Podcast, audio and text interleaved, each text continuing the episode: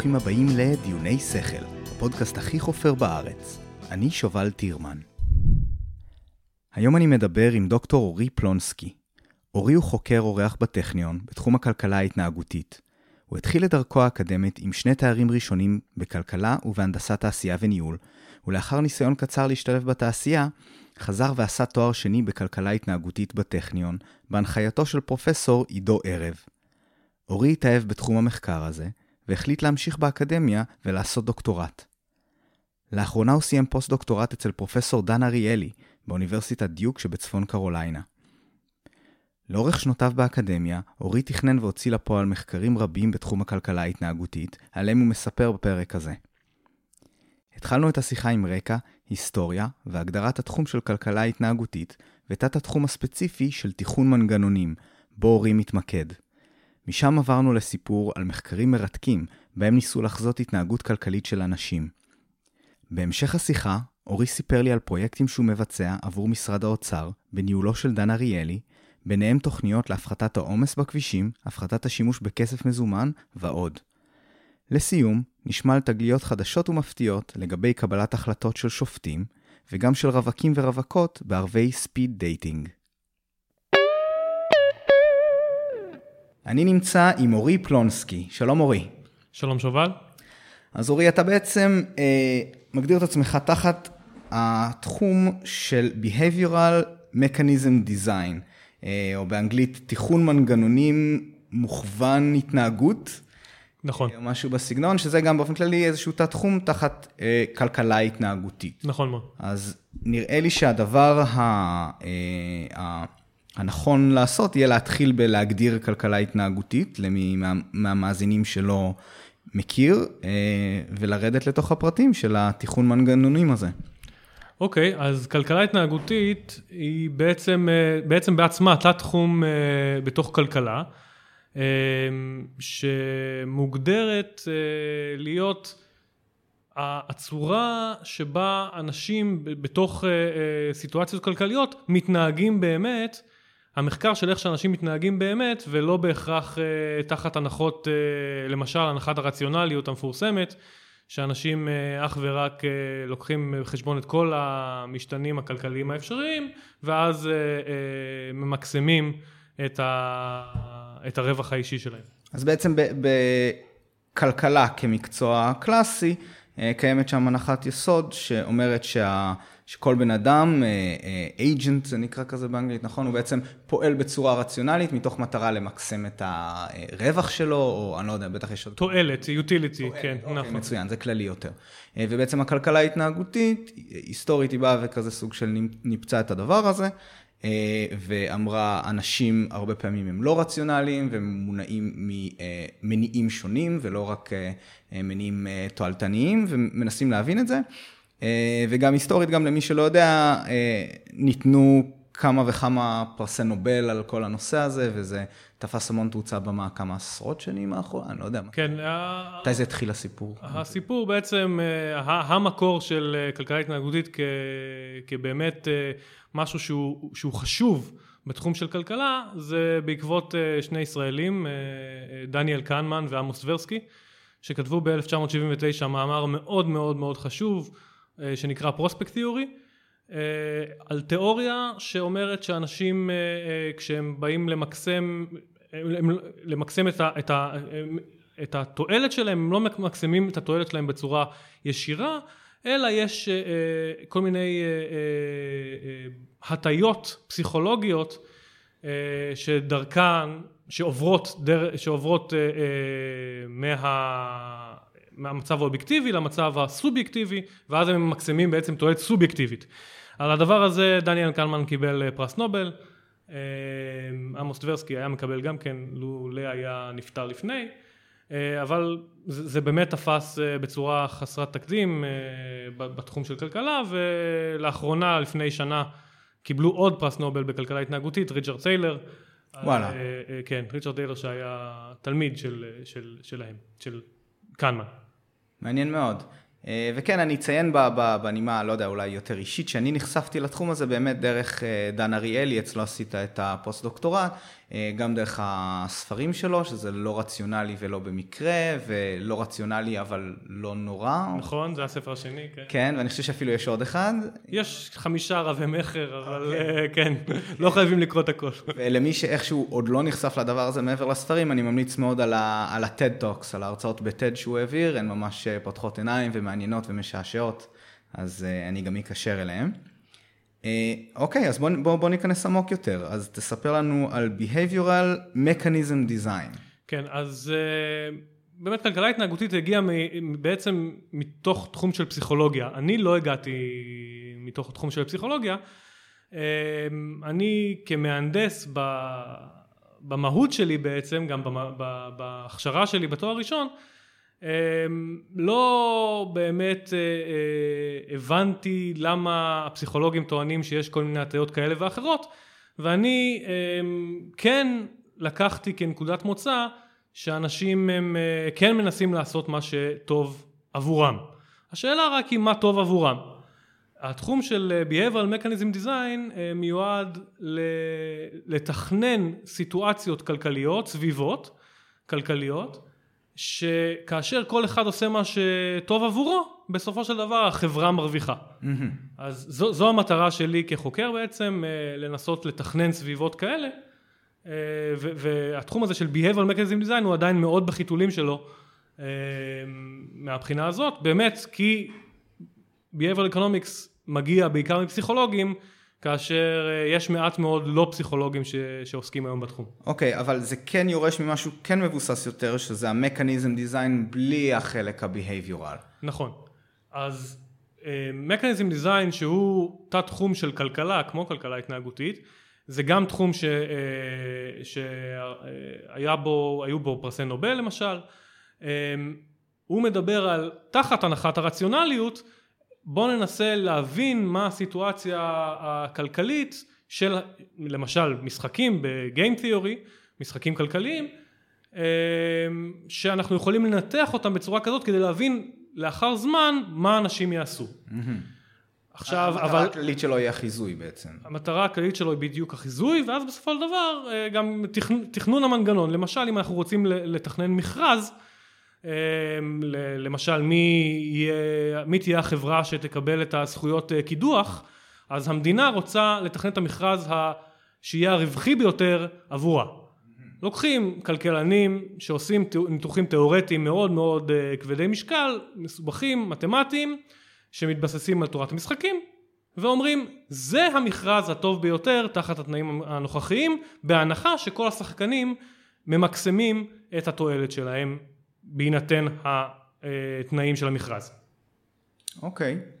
אה, uh, סבבה, אז אתה רוצה לספר לנו קצת על, uh, בעצם להיכנס קצת ל, ל, לתחומים של זה, אתה אמרת לי לפני זה שיש שלושה דברים שמאפיינים את ה-Behavioral Mechanism Design, או שנראה לך שכבר עברנו על הכל? לא, לא עברנו, זאת אומרת, כשאני אמרתי שלושה תחומים, התכוונתי שכאשר אני מגיע לתחום של Behavioral Mechanism Design, אני אה, חושב על המחקר שלי כעומד על שלוש רגליים אה, על מנת לבצע את ה-Behavioral Mechanism Design הזה בצורה המיטבית. אה, התחום הראשון זה חיזוי של התנהגות של אנשים רגילים, בניגוד ללמשל חיזוי של חברות שיש להם את הכוח החישובי ואת ה... ואת ה כן, יותר, יותר רגילים לחשוב שחברה, בטח חברה גדולה ומבוססת, כן תהיה יותר לפי המודל הרציונלי. בדיוק. כי לא מדובר בבן אדם אחד, אלא באוסף גדול של שיקולים ו- ואנשים שבטח מאזנים את, ה- את ההטיות אחד של השני. נכון, אז ההחלטות של חברות באיזה...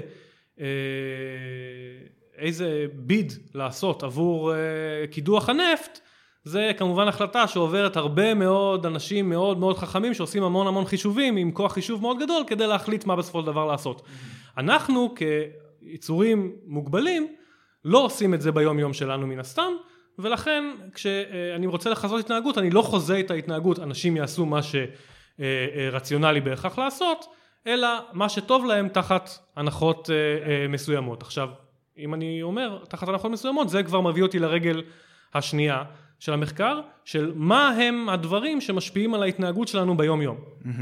על ההחלטות שלנו בעיקר ביום יום כיצורים מוגבלים והרגל השלישית היא בעצם איך אני עכשיו יכול אחרי שלמדתי את הדברים האלה לקחת את זה לשטח וליישם את זה כי כמובן כאשר הדברים אה, אה, מגיעים לשטח אז יש הרבה הרבה יותר אה, אה, סיבוכים שצריך לקחת אה, בחשבון כדי ליישם את, ה... ליישם את מה שאנחנו למדנו. כן, המרחק בין התיאוריה לפרקטיקה הוא אף פעם לא קצר במיוחד. נכון מאוד. אה, בסדר גמור, אוקיי, אז, אה, אז עכשיו ש, שסיימנו עם ההגדרות, בוא, בוא באמת אה, אולי תיתן לנו דוגמאות, מקומות בהם אה, אה, משהו בסגנון הזה עבד, או צפוי לעבוד, או... בוא, בוא ניכנס פה קצת ל... אוקיי, אז, דוג, אז דוגמה אחת של, אה, כש, כשאני אומר שאני רוצה לחזות התנהגות, אז אה, דוגמה אחת למח, למחקר שאנחנו עשינו, זה באמת לנסות לחזות איך אנשים מקבלים החלטות מאוד מאוד פשוטות בין אני מציע לך שני הימורים, האם אתה בוחר הימור ראשון או הימור שני mm-hmm. במעבדה. עכשיו חיזוי של התנהגות כלכלית כזאת זה משהו ש... הניחו בעבר שהוא אה, מבוסס התנהגות רציונלית, אחר כך הגיע פרוספקט תיאורי שהזכרנו ואמרנו פרוס, והחליטו שפרוספקט תיאורי זה הדרך שבה אנשים מקבלים החלטות אה, כלכליות מהסוג הזה. ואנחנו חשבנו שזה לא מספיק אה, אה, אה, תיאור טוב של מה שקורה במציאות ולכן ערכנו תחרות לניבוי התנהגות. פתחנו את זה לכל מיני חוקרים בעולם, קיבלנו... אה, כשאתה אומר אנחנו, באיזה מסגרת זה היה? אנחנו, אה, זה, אני הובלתי את המחקר הזה יחד עם אה, פרופסור עידו ערב מהטכניון, פרופסור משה טנולץ מהטכניון, ו... זה משהו, זה מהשנים האחרונות, מהדוקטורט שלך בעצם. זה לא מהדוקטורט שלי, זה מאחרי הדוקטורט שלי, אבל התחלנו במקביל לסיום הדוקטורט שלי, זאת אומרת זה סייד פרויקט כזה, okay. אוקיי. שהפך להיות משהו מאוד מאוד גדול. כשהמטרה היא באמת לחזות את ההתנהגות של הבחירה הכלכלית של אנשים. עכשיו, כשאנחנו מנסים לחזות התנהגות, בניגוד לתאר התנהגות, mm-hmm. הרבה פעמים נהוג לחשוב שחבר'ה שכמו כמוך, Data Scientist, Machine Learning People, יהיו הכי טובים בזה. זה מה שהם טובים בו. אמ, חיזוי של אה, אה, למשל בנטפליקס מה הבן אדם הבא מה, מה אתה תאהב לראות איזה סדרה אתה תאהב לראות בהינתן מה שראית עד עכשיו. כן. ולכן אנחנו שאלנו את השאלה המרכזית פה מה אנחנו כ-social scientist או כלכלנים התנהגותיים יכולים לתרום בחיזוי התנהגות כזאת האם לא צריך אותנו? אה, זו שאלה מאוד מאוד בסיסית שאנחנו פתחנו אותה במסגרת התחרות ניבוי התנהגות הזו והתוצאות המאוד מאוד מעניינות הם שיש לכלכלנים ההתנהגותיים, למדעני החברה מה לתרום, ויש מה לתרום בשני אלמנטים חשובים. אה, קודם כל, insight ים, אה, מה שנקרא insights, mm-hmm. למשל נהוג להגיד שיש, שאנשים לא אוהבים הפסדים יותר מאשר, מאשר הם כן אוהבים רווחים, מה שנקרא loss aversion, כן. שזה שוב איזשהו משהו שהגיע מתוך prospect theory. זה insight על התנהגות שעכשיו אנחנו יכולים להכניס אותו לתוך המודל שלנו של ניבוי התנהגות. שאנחנו אומרים אם בן אדם מוצב בפניו, אה, אה, מוצבת בפניו אפשרות של להימנע מהפסד, זה יוביל אותו יותר לבחור באפשרות הזו. כן, אני, אני חושב אגב אה, כהערת ביניים, אה, אני חושב שבאופן כללי, כל העניין הזה של אם אתה מנסח שתי אפשרויות שהן טכנית זהות לחלוטין, בקונטקסט חיובי או בקונטקסט שלילי, זה הרבה פעמים משפיע. אני לאחרונה שמעתי אה, דוגמה, אני חושב שגד סעד נתן את הדוגמה הזאת, הוא אמר אה, שאם אתה אומר לאנשים, ההמבורגר הזה הוא עשרה אחוז שומן, או שאתה אומר שהוא תשעים אחוז ללא שומן, או משהו כזה, אז אנשים הרבה פעמים, ה-90 אחוז ללא שומן יישמע להם הרבה יותר טוב מאשר עשרה אחוז שומן או משהו בסגנון הזה. אה, וזה נשמע לי פשוט מאוד מאוד דומה למה שאתה, שאתה אומר כאן. מה שאתה מתאר זה, זה מאוד מדויק, אה, וזה מה שנקרא איזשהו framing, mm-hmm. איזשהו מסגור של, של הסיטואציה, גם הוא משפיע על ההתנהגות. אבל, וזה באמת אלמנטים פסיכולוגיים ש, שחוקרים אותם הרבה מאוד בכלכלה התנהגותית. אנחנו אבל, כשאנחנו רוצים לתכנן מנגנונים שיחזיקו מעמד לאורך זמן, לא מאמינים שפריימינג כזה של מסגור כזה יצליח להחזיק מעמד באמת לאורך זמן ארוך. אז אולי כשאתה שואלים אותך בפעם הראשונה, שהאם, מה אתה מעדיף, את ההמבורגר הזה שיש בו 90 אחוז, שהוא 90 אחוז ללא שומן, או ההמבורגר השני שיש בו 10 אחוז שומן, יכול להיות שבאינסטינקט אתה תגיד 90 אחוז ללא שומן, אבל אנחנו לא באמת מאמינים, וזה מה שאנחנו רואים במעבדה גם, שלאורך זמן, אחרי שאתה מקבל ניסיון עם הסיטואציה, הדבר הזה ימשיך אה, לקרות. מעניין, אוקיי. אז זה בעצם עוד איזשהו מימד לנושא הזה, שזה להכניס פה משהו שהוא באמת, אה, אה, כן, כמו שאמרת, שהוא אמין לאורך זמן ולא רק באיזשהו... אגב, זה הופך את זה לאתגר מאוד גדול מהבחינה שלכם כאקדמאים, כי רוב הדרכים לבדוק את הדבר הזה זה במסגרת באמת איזשהו משחק, או איזשהו שאלון, או איזשהו משהו שאתה נותן באותו רגע לאנשים, מאוד קשה למדוד משהו כזה לאורך זמן. אתה צודק, ולכן מה ש... אה, הצורה שבה אנחנו בכל זאת מודדים את זה במעבדה, היא אה, החלטות חוזרות בין אותן אה, אפשרויות. זאת אומרת, אה, אני נותן לך שתי אפשרויות, אתה מקבל החלטה ראשונה, אני מראה לך מה קיבלת, ואתה שוב מקבל החלטה בין שתי האפשרויות האלה, וכן הלאה. ואנחנו רוצים להאמין שהדבר הזה הוא תופס איזשהו תהליך של למידה שבאמת קורית במציאות בעולם האמיתי גם. שברגע שאנחנו מקבלים החלטה ואז פידבק על ההחלטה הזאת, הפידבק עצמו משפיע לנו על ההחלטה הבאה. ואם בסופו של דבר אנחנו נצליח לתכנן מנגנון שבעקבות למידה מהפידבק אנחנו נדע לאן אה, אה, אנשים ילמדו, זה המנגנון העמיד אה, לאורך זמן שאנחנו, נצליח, שאנחנו נרצה לתכנן. אוקיי, אז אם נחזור לתחרות הזו שדיברת עליה. בדיוק, אז התחרות גם כן, אה, אה, היה שם את המימד של הזמן, של החלטות חוזרות, ו...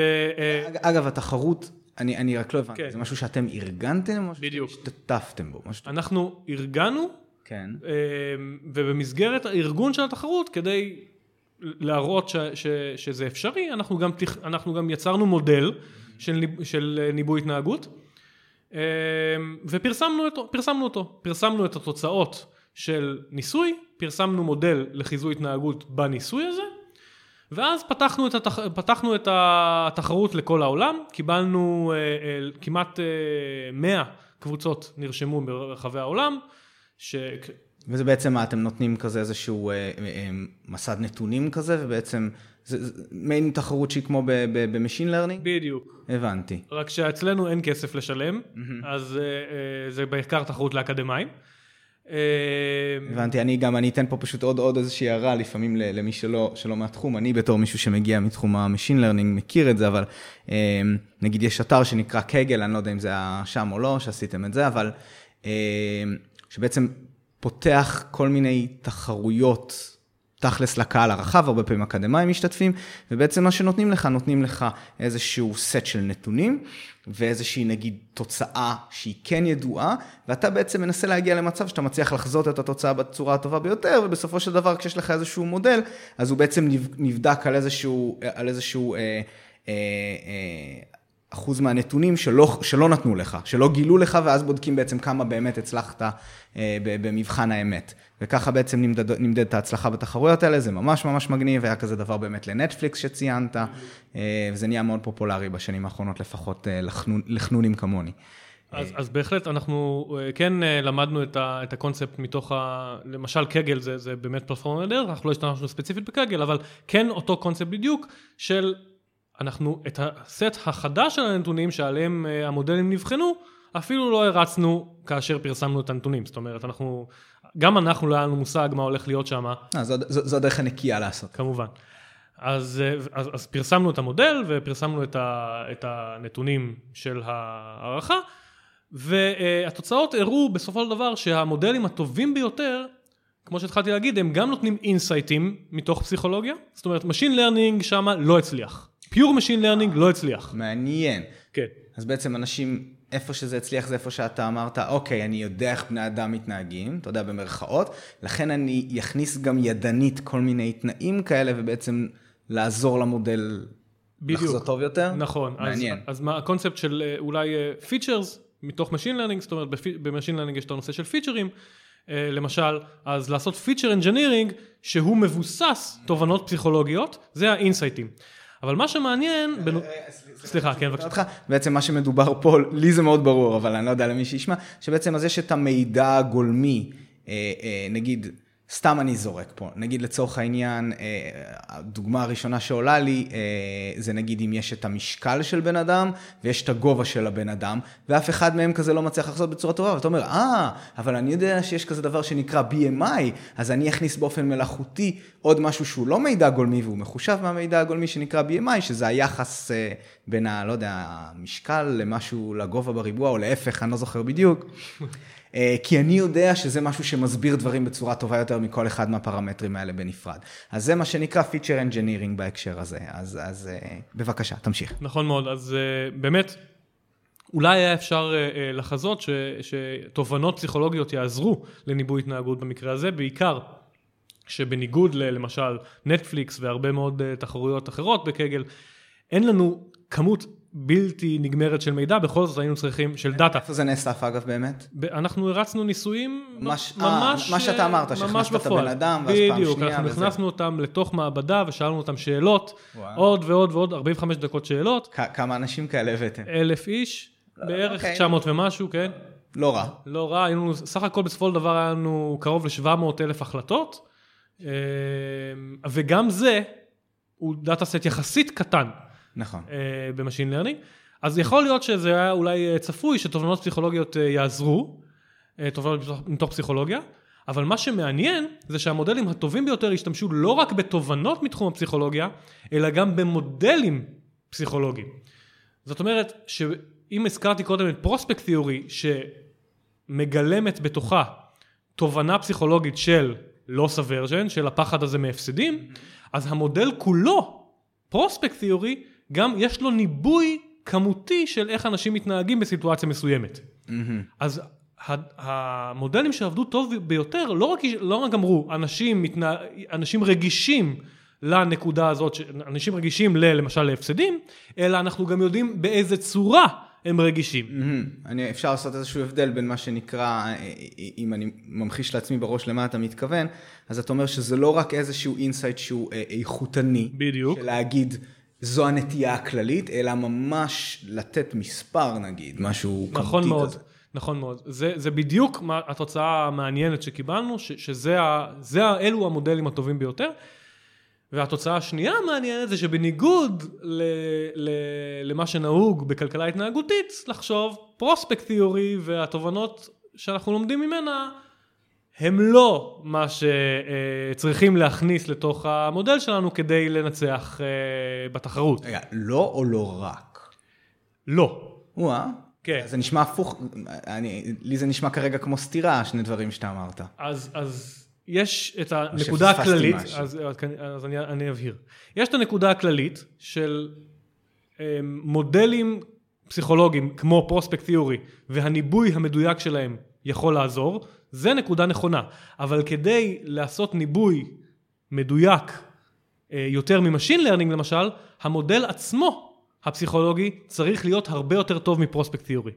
ואותו מודל הוא במקרה גם המודל שאנחנו הצענו במקור אה, כדי לנבא התנהגות. הבנתי, מעניין. אז אוקיי, עכשיו שדיברנו, מרגיש שאנחנו דיברנו כל הזמן במושגים כלליים. יש לך דרך להמחיש את זה?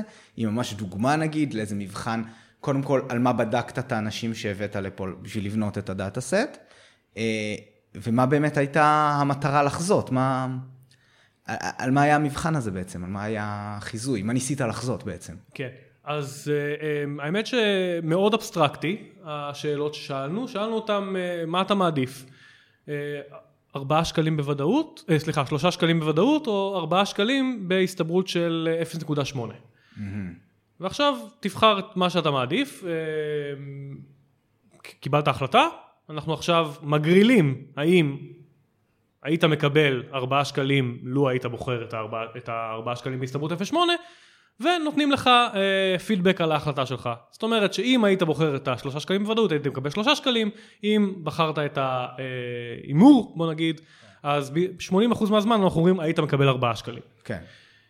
המטרה של ניבוי ההתנהגות הייתה לחזות מה הבן אדם הממוצע עושה בבעיות מהסוג הזה, כשהיו לנו בעצם אה, 270 בעיות מהסוג הזה. ורצינו לחזות מה, מה הבן אדם הממוצע עושה, כאשר הרעיון הוא שאחר כך אנחנו יכולים לקחת את זה לעולם האמיתי ולהגיד, הבחירה הזאת בין ההימורים באופן אימפליציטי מגלמת בתוכה אה, את, הצור, את הצורה שבה אנשים רגישים למשתנים כלכליים. Mm-hmm. עכשיו, זו קפיצה קצת גדולה לעשות את זה לעולם האמיתי. לגמרי, אני עדיין, אני עדיין עמוק בתוך, ה... בתוך התחרות הזאת. כן. אז אני אומר, אוקיי, אז אתם, אתם הבאתם אנשים ונתת להם כל מיני בעיות מהסוג שאתה אמרת לי עכשיו, נתת להם גם פידבק. המטרה בסופו של דבר הייתה מה, לחזות ברמת האינדיבידואל מה הוא יעשה?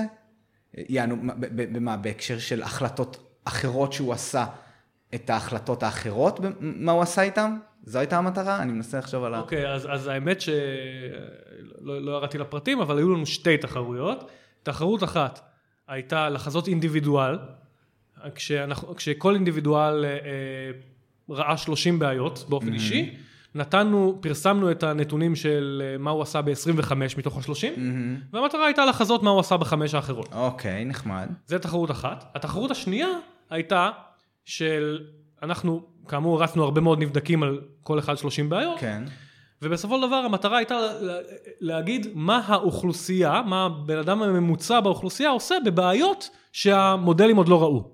אז אפשר לחשוב על זה אם אנחנו נתרגם את זה לתחרות של נטפליקס, בתחרות הראשונה זה מה הבן אדם הזה ירצה לראות, איזה סדרה נוספת הבן אדם הזה ירצה לראות, בהינתן היסטוריית הצפייה שלו בדיוק, והקבוצה, והתחרות השנייה היא בהינתן שאני יודע איך אנשים בדאטה, בפול של הצופים שלי, מה העדפות שלהם, מה התוכנית החדשה שאני צריך להפיק שאנשים יאהבו. אה, יפה. אחלה דוגמה נתת, ממש אהבתי. אוקיי, מצוין. אוקיי, אז לאיפה, לאיפה באנו להתקדם? יפה, אז, אז אני אמרתי ש, שבאמת, לקחת את זה לעולם האמיתי, איך שאנשים מתנהגים לעולם האמיתי, זה, זה קצת קפיצה גדולה, יכול להיות, אבל אה, זה, כשחושבים על זה רגע, זה אולי לא כל כך. אפשר לחשוב למשל על חברת ביטוח, שמוכנה לתת לך הנחה בפרמיה, בתמורה לזה שהם יכניסו לך green box, אה, מה שנקרא, לתוך הרכב, יתקינו לך green box ברכב, והם יתעדו את, ההתנה, את ההתנהגות שלך בזמן נהיגה. Mm-hmm. כשאם אתה סוטה בנתיבים, נוסע מהר מדי, צופר, עושה כל מיני עבירות תנועה, הם יעלו את הפרמיה חזרה. עכשיו, נשאלת השאלה, במצב כזה, שהחברת ביטוח רוצה להציע את הפרומושן הזה, mm-hmm. מה הדרך הטובה ביותר לחברת הביטוח מה, מהי התוכנית הטובה ביותר לחברת ביטוח להציע, כדי שאנשים ירצו לקחת על עצמם את, ה, את הפרומושן הזה, ובאמת להתנהג בהתאם למה שחברת הביטוח הייתה רוצה, שזה זהיר. כן, אז, אז בעצם, אז נכנס לפה כמה רבדים. רובד אה, ראשון זה באמת, נגיד, כמה הנחה זה נותן לעומת המחיר הרגיל. הרובד השני זה איך מציגים את זה בקטע שיווקי. אה, אתה יודע, שלא לא לגרום לאנשים יותר מדי פחד של חדירה לפרטיות, לא יודע, דברים בסגנון הזה. אה, טוב, אני בטוח שיש עוד כל מיני דברים, אלה, אלה השניים שקופצים לי. אתה צודק, אה, הנושא של חדירה לפרטיות הוא, הוא כמובן חשוב מאוד, ובוא נשים אותו שנייה בצד. אבל אני, אני שואל בתור התחלה, בהינתן שחברת הביטוח מוכנה להשקיע תקציב מסוים, איך היא תחלק את, את הקנסות שהיא תיתן עבור התנהגות נהיגה אה, מסוכנת. למשל, אפשר לשאול את השאלה, האם כל פעם שאתה מבצע עבירת תנועה, עדיף לחברת הביטוח להגיד, אוקיי, עכשיו הפרמיה שלך קופצת בשקל, תמיד, כל פעם שאתה מבצע עבירת תנועה, או שחברת הביטוח תגיד, הקנס שלך על הפרמיה יהיה 100 שקלים בהסתברות של אחוז אחד בכל פעם שאתה מבצע עבירת תנועה. זאת אומרת שאנחנו לא נעלה לך את הפרמיה באופן אוטומטי עבור כל עבירת תנועה, אבל אנחנו ניתן לך איזשהו הימור שאומר, אם אתה תבצע עבירות תנועה, yes. פעם אחת ממאה אתה תשלם על זה בגדול. כן, אז כל פעם שאתה עושה את זה, אתה בעצם לוקח איזשהו סיכון, קצת כמו כשאתה, נגיד, עובר בכתום באור ברמזור, ואתה אומר, מה הסיכויים שהמצלמה תצלם אותי, או שיש פה מצלמה לצורך העניין. נכון. אתה עובר בכמעט אדום, ואתה מעניין אם הייתה מצלמה בצומת הזאת או לא, ואתה. סוג של מהמר. אז, אז זה בדיוק השאלה שחברת ביטוח יכולה לשאול, ועכשיו אנחנו יכולים לענות עליה. כאינסייט מתוך התחרות, כי אנחנו יודעים ואנחנו למדנו שבעצם הדרך שבה, זאת אומרת מתוך המודלים שאנחנו יצרנו, האנשים, זאת אומרת, יתנהגו בצורה הרבה יותר זהירה, באם אתה תיתן קנס אחד בווד... של שקל אחד בוודאות בכל פעם שהם יבצעו עבירה. ולכן תחת תקציב קבוע, אם אתה רוצה למקסם את, את ההתנהגות הזהירה של הלקוחות שלך, מה שאתה תצטרך לעשות זה לתת באמת קנסות בהסתברות גבוהה, גם אם הקנסות הם נמוכים. אה, זו הסיבה למשל שמצלמות מהירות, מצלמות רמזור למשל, עובדות מאוד טוב. כי כל פעם שהמצלמה תופסת אותך אתה מקבל קנס. כן. ולכן ההסתברות ש, אה, שאתה, שאתה תשלם על התנהגות לא נכונה היא מאוד מאוד גבוהה. בעוד ששוטר הוא נמצא באיזושהי הסתברות בכביש. הסתברות בדרך כלל נמוכה. כן. ולכן שוטרים עובדים, זאת אומרת, הצבת שוטרים עובדת פחות טוב. כי אנשים אולי קיבלו קנס אה, אה, פעם אחת, אבל אז למחרת לא היה שוטר והם יכולים לנסוע מהר. למח- למחרת עוד פעם לא היה שוטר והם יכולים לנסוע מהר. איתנו לוקחים את ההימור הזה על בסיס כמעט יומיומי. בדיוק. אז, אז התובנות שאנחנו לומדים זה שאנשים מאוד מאוד רגישים להסתברות ואולי פחות רגישים לקנס עצמו, לגודל הקנס עצמו. אמ, עכשיו, אנחנו רוצים, וזה, וזה עכשיו לעבור ל, ל, למחקר אחר, באמת להבין מה גורם לאנשים אה, אה, באופן, לאורך זמן אה, לקחת איזה אה, אה, החלטות מסוימות לאורך, לאורך זמן בצורה דומה. אנחנו בעצם עם חברים מהמעבדה של דן אריאלי מתכננים ניסוי מאוד גדול שבו אנחנו רוצים לראות מה יגרום לאנשים לעשות איזה, לבצע איזושהי התנהגות רצויה לאורך זמן. למשל אפשר לחשוב על אנשים שצריכים לקחת, אנשים חולים שצריכים לקחת כל יום תרופה. אנחנו יודעים אה, מתצפיות אה, אה, בספרות שאנשים שצריכים לקחת למשל תרופה כל יום ללחץ דם הרבה פעמים נוטים לפספס את הכדור עכשיו כן. או, או אפשר לחשוב על אה, סיטואציה אחרת שכולנו רוצים להיות אה, בכושר טוב ואנשים בריאים ורוצים ללכת לחדר כושר אולי בשביל אה, לעשות את זה אבל למי יש כוח כן. אז יש לנו איזשהו, איזושהי מטרה כללית גדולה להיות בריאים אבל כדי להשיג אותה אנחנו צריכים כל מיני לעשות בדרך כל מיני דברים שהם קצת מעצבנים. ללכת לחדר כושר אה, שלוש פעמים בשבוע או לק- ל- ל- לאכול נכון לקחת את התרופה כל יום ואני לא רואה את האפקט של זה אה, אה, באופן מיידי. אז אפשר לחשוב על אה, לתת פרסים לאנשים כשהם עושים את הדבר הנכון. ובאמת זה מה שאנחנו הולכים לעשות בניסוי החדש כשהרצנו כבר פיילוט של איזה סוג של פרסים יכולים יביאו את האנשים לעשות את הדבר הנכון אה, לאורך זמן. אז דבר אחד זה באמת לתת, לו, לתת לאנשים פרס אה, אה, קטן בהסתברות גבוהה, פרס גדול בהסתברות נמוכה שזה מין הימור, כן. להזכיר את מה שאתה אמרת, שזה המסגור. אנחנו הולכים לתת לאנשים אה, אה, מראש איזשהו פרס גדול, והולכים להגיד להם, כל פעם שאתה לא עושה את הדבר הנכון, אנחנו ניקח ממך כסף. כן, אוקיי, גדול. אה, אנחנו נעשה את הדבר הזה, אה, אה, יש לנו 14 תנאים שונים, והמטרה זה ללמוד באמת מה גורם לאנשים בשטח אה, לעשות את, ה, לעשות את הדבר שהם היו רוצים לעשות. כשהסיטואציה שאנחנו מתכננים היא הרבה יותר פשוטה מאשר לקחת כדור, או לקחת כדור אנטיביוטיקה, או סליחה, כדור ללחץ דם או משהו כזה, אנחנו רוצים שהם ימלאו סקר אונליין. זה, זה, רגע, זה משהו שחוזר על עצמו? כן, אז אנחנו, אז אנחנו נשלח להם אה, אס.אם.אס כל בוקר, כשהמטרה זה אה, שהם ימלאו סקר שיגיד איך ישנת הלילה. אנחנו, אבל בעצם המת... לא מעניין אתכם בכלל איך הם ישנו, אלא זה רק... אה, זה... אוקיי, הבנתי. אז לא מעניין אותנו באמת איך הם ישנו, אה, מעניין אותנו, הסקר הוא די מעצבן למלא אותו, הוא, הוא לוקח כמה דקות, אבל המטרה הכללית הגדולה של האנשים זה בסופו של דבר לקבל איזה שהם המלצות לשנה יותר טובה.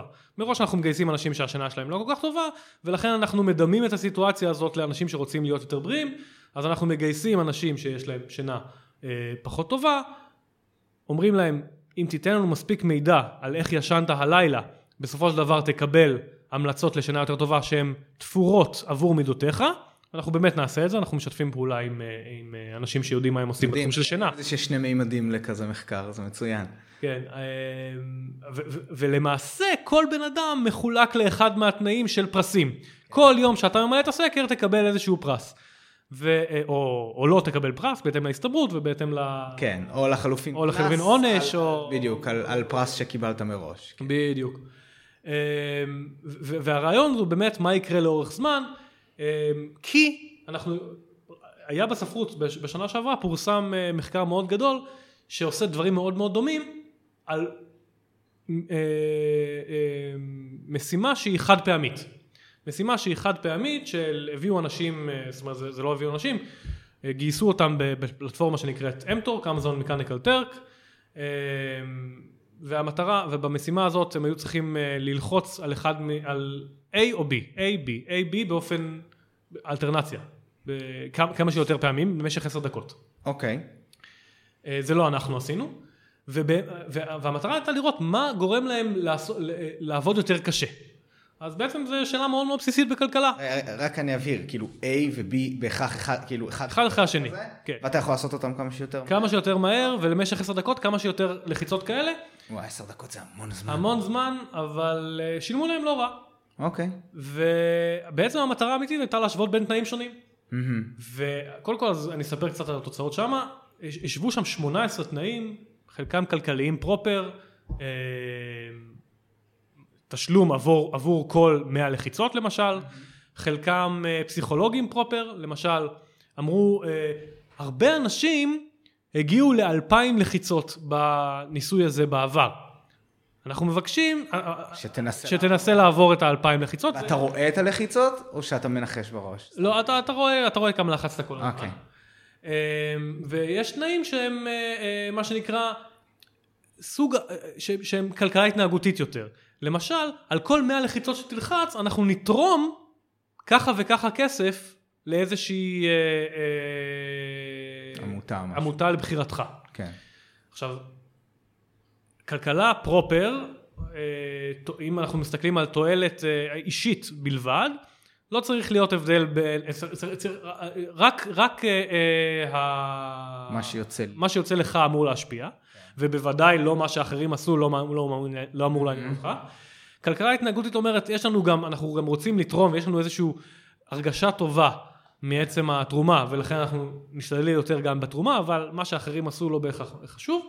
ופסיכולוגיה אומרת, כן, מה שאנחנו, יש לנו איזושהי תחרות אימפליציטית שאנחנו מנסים לעבור אה, אנשים אחרים, אפילו שאנחנו לא מכירים אותם. כן.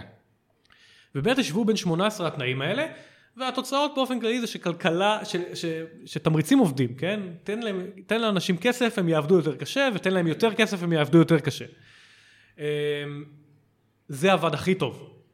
אבל גם תמריצים שהם לא proper כלכליים עבדו, וגם תמריצים פסיכולוגיים עבדו.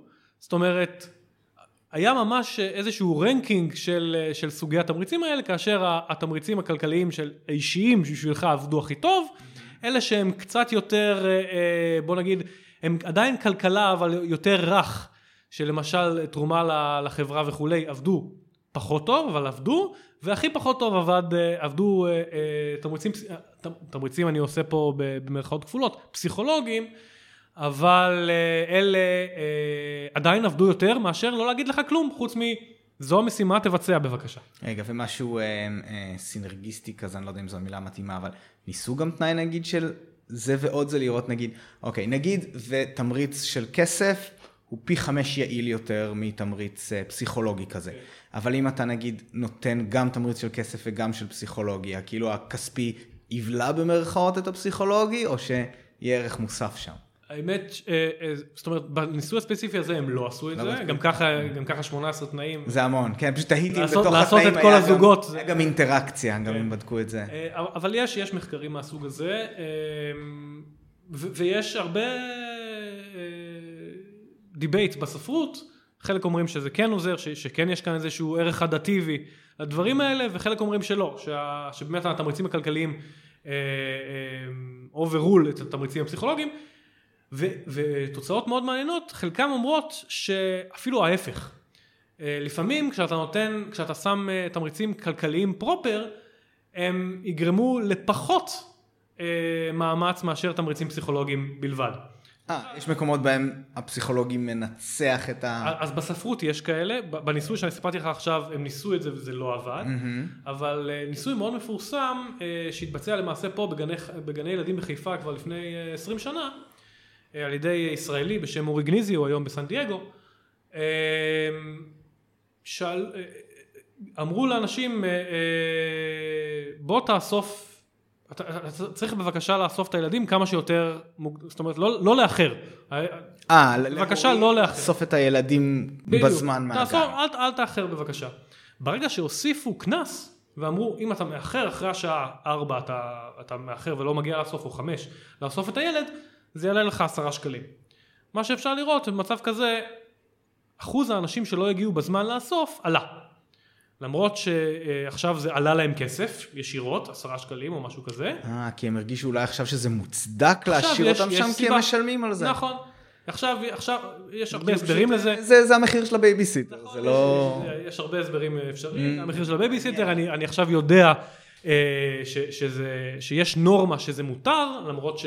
וואו, כל עוד אני משלם על זה. מאוד. זאת אומרת, יש הרבה אפקטים מאוד מאוד מעניינים בכלכלה התנהגותית, ספציפית את הדבר הזה ניסו אה, לשחזר גם בניסוי שסיפרתי לך עליו, ולא לא מצאו את זה, זאת אומרת, אה, כן מצאו שאפקט, ש, שתמריצים כלכליים קטנים כן עובדים יותר טוב מכלום.